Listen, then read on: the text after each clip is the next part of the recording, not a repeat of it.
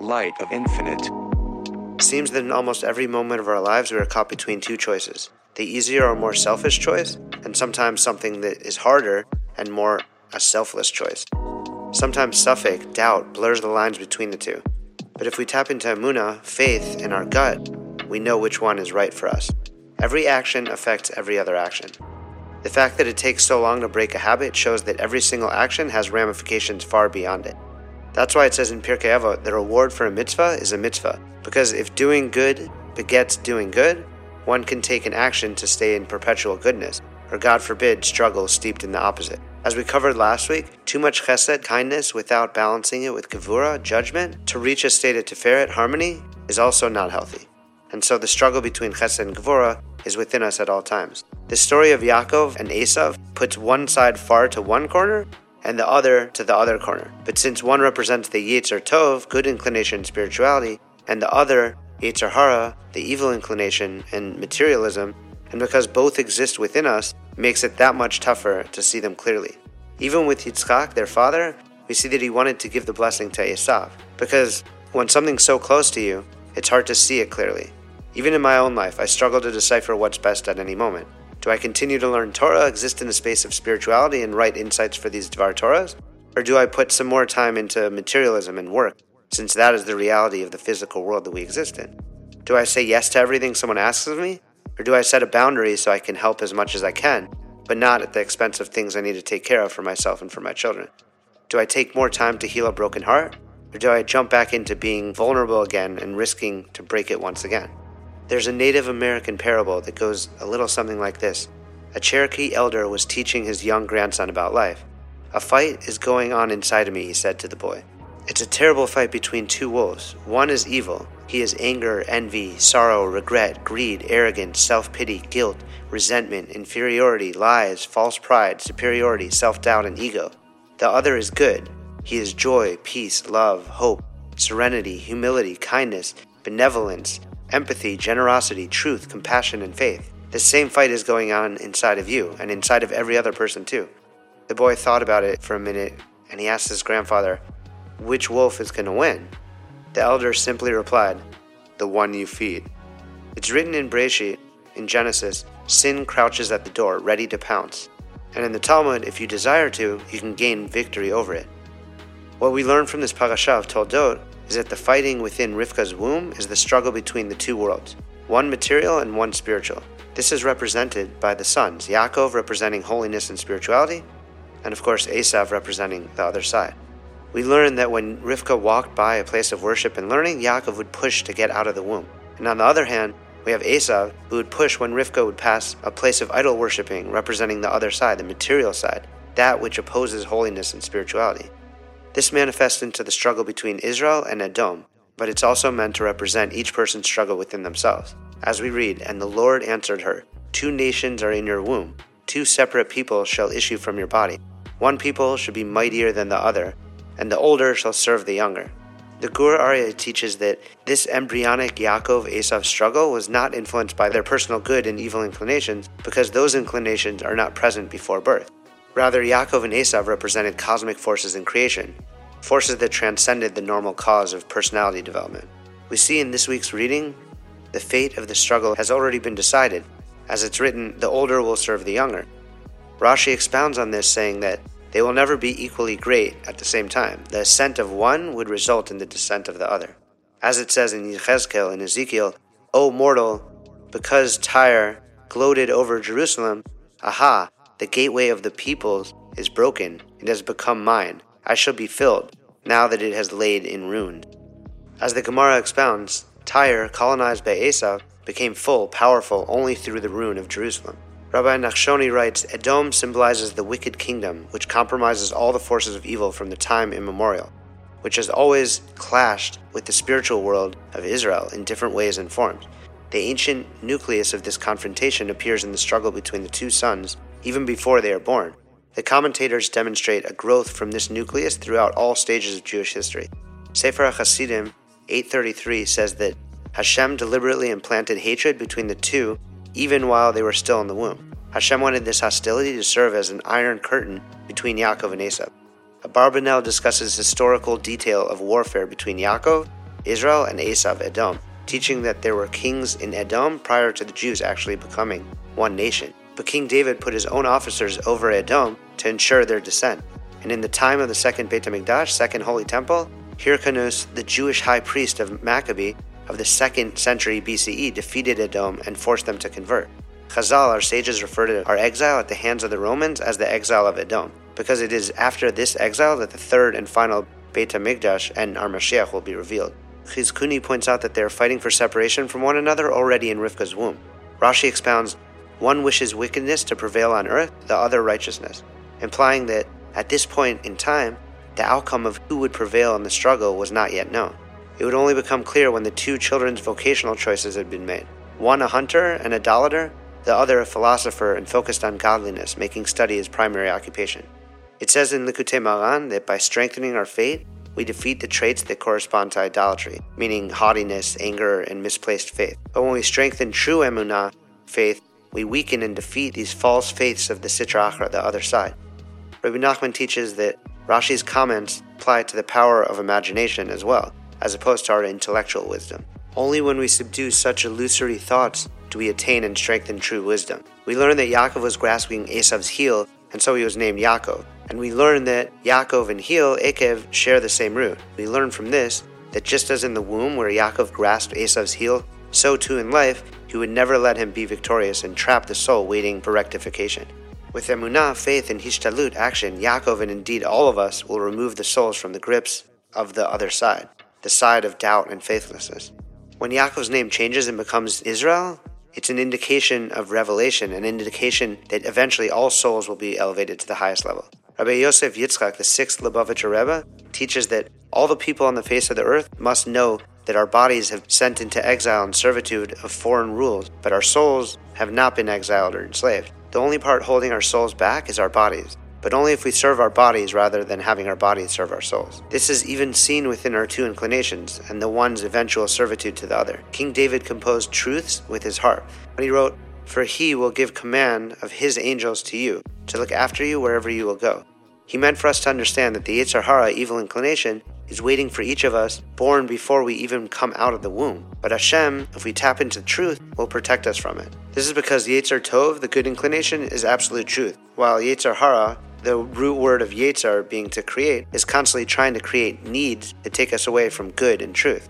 If a person puts all of his efforts towards truth, with a constant return to the spiritual and adherence to the covenant of Avraham, then the Yetzer Hara starts to submit to the Yetzer Tov, bringing more and more good inclination. As it said, one ascends as the other descends. And in this way, both of them, the good and the bad angels, are able to join together to guard the person from doing bad wherever the person is. This is the meaning of the verse He will command of His angels to you to look after you wherever you will go. This is to say, when strengthening the good over the bad, in the most true and pure way, even the bad angel, against its will and purpose, has to say Amen. The ramifications of faithlessness and falsehoods have been seen throughout history. As Joseph B. Soloveitchik writes in The Lonely Man of Faith, the biblical account of the original sin is the story of man of faith who realizes suddenly that faith can be utilized for the acquisition of majesty and glory, and who instead of fostering a covenantal community, prefers to organize a political utilitarian community exploiting the sincerity and unqualified commitment of the crowd for non covenantal worldly purposes. The history of organized religion is replete with instances of destruction of the covenant. I used to listen to this one album that I loved, The Doors in concert. Jim Morrison was a powerful frontman. Two things that he said stuck with me and sort of reminded me of Esav. One moment he kept screaming, Petition the Lord with prayer. You can't petition the Lord with prayer, as they cheered on to that sentiment. Another point in the show, he once again stopped and said, I don't know what's going to happen, man, but I want to have my kicks before the whole house goes up in flames. There's a little expletive there. And everyone's cheering. Rav Joey Rosenfeld has a great take on the verse in Sefer Yirmiyahu that reads, Do not weep for the dead, and do not lament for him. Rather, weep for the one who is moving towards it. In Bereshit Rabbah explains that, in this regard to the confrontation between Esav and Yaakov, who represents the archetypal two relationships that human beings can have with time. Esav, with his worldly reality, stuck within the concept of temporal reality, which is a being towards death, that every moment one is alive is another iteration of the simple truth of a human being thrown into this world where time calls to mind the imminent and inevitable mortality.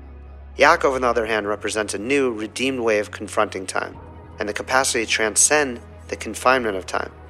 To find within time itself a deep level of experience and possibility that without time we would have no capacity to experience.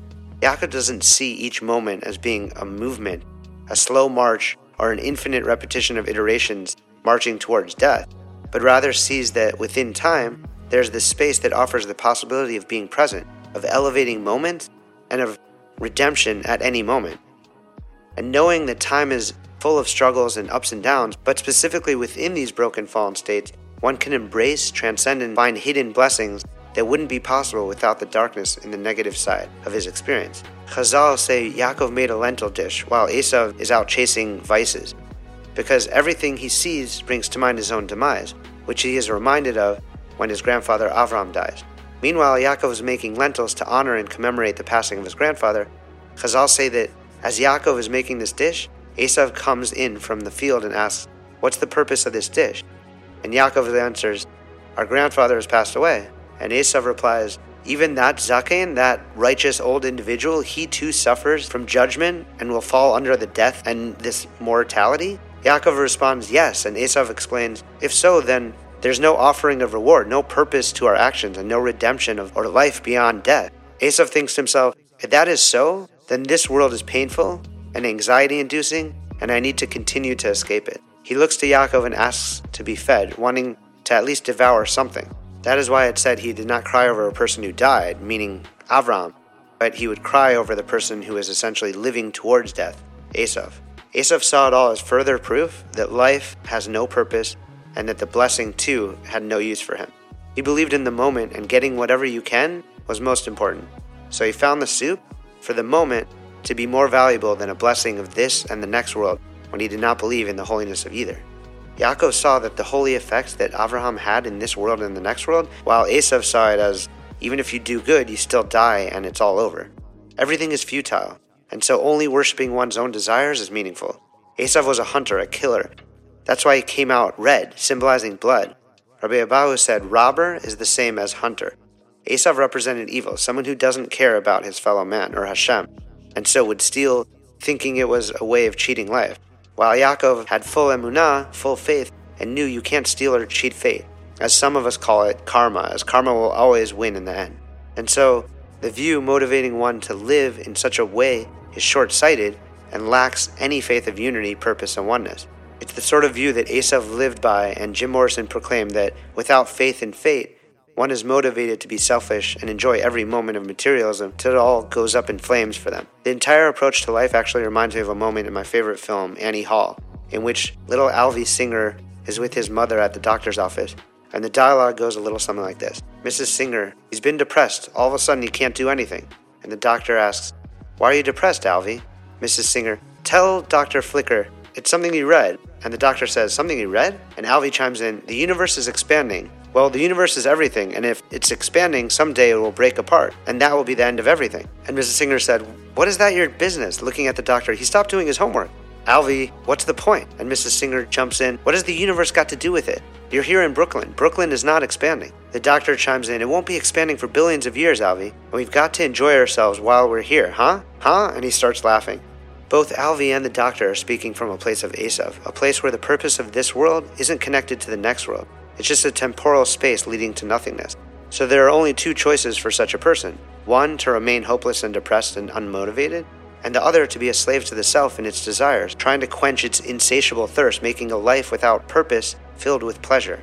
I'm a big fan of all the seemingly endless and epic work of Rabbi Chaim Kramer, the brain behind the Breslov Research Institute, and all the work that he does.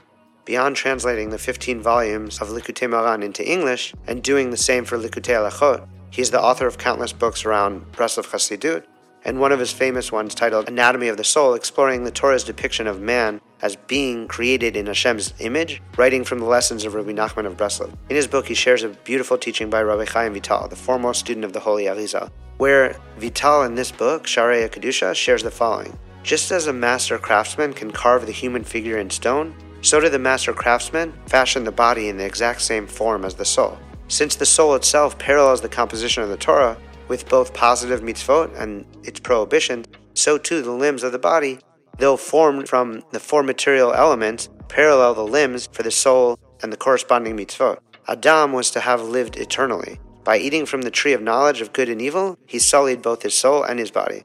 As a result, illness, suffering, and death descended upon humanity, as Adam was warned. But from the tree of knowledge of good and evil, eat nothing. For on the day you will eat from it, mot tamut, you will surely die. The double idiom mot tamut means literally dying, you will die, indicating a double death, both physical and spiritual. Adam was the paradigm of a spiritual man. However, having eaten from the tree of knowledge of good and evil, he descended to a material level, dragging all of creation down with him. And by partaking of both good and evil, he caused everything in creation to become a mixture of good and evil.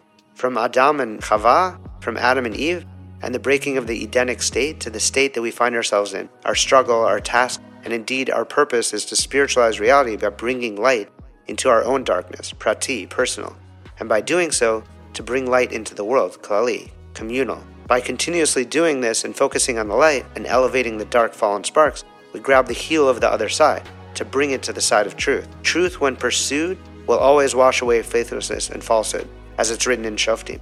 Justice, justice shall you pursue, that you may live and possess the land of the Lord your God is giving you. This is because truth and justice is how we merit to stay alive and settle the promised land. This isn't only referring to Israel, but how each of us can reach our own promised land and find personal redemption. Dive in deeper at lightofinfinite.com.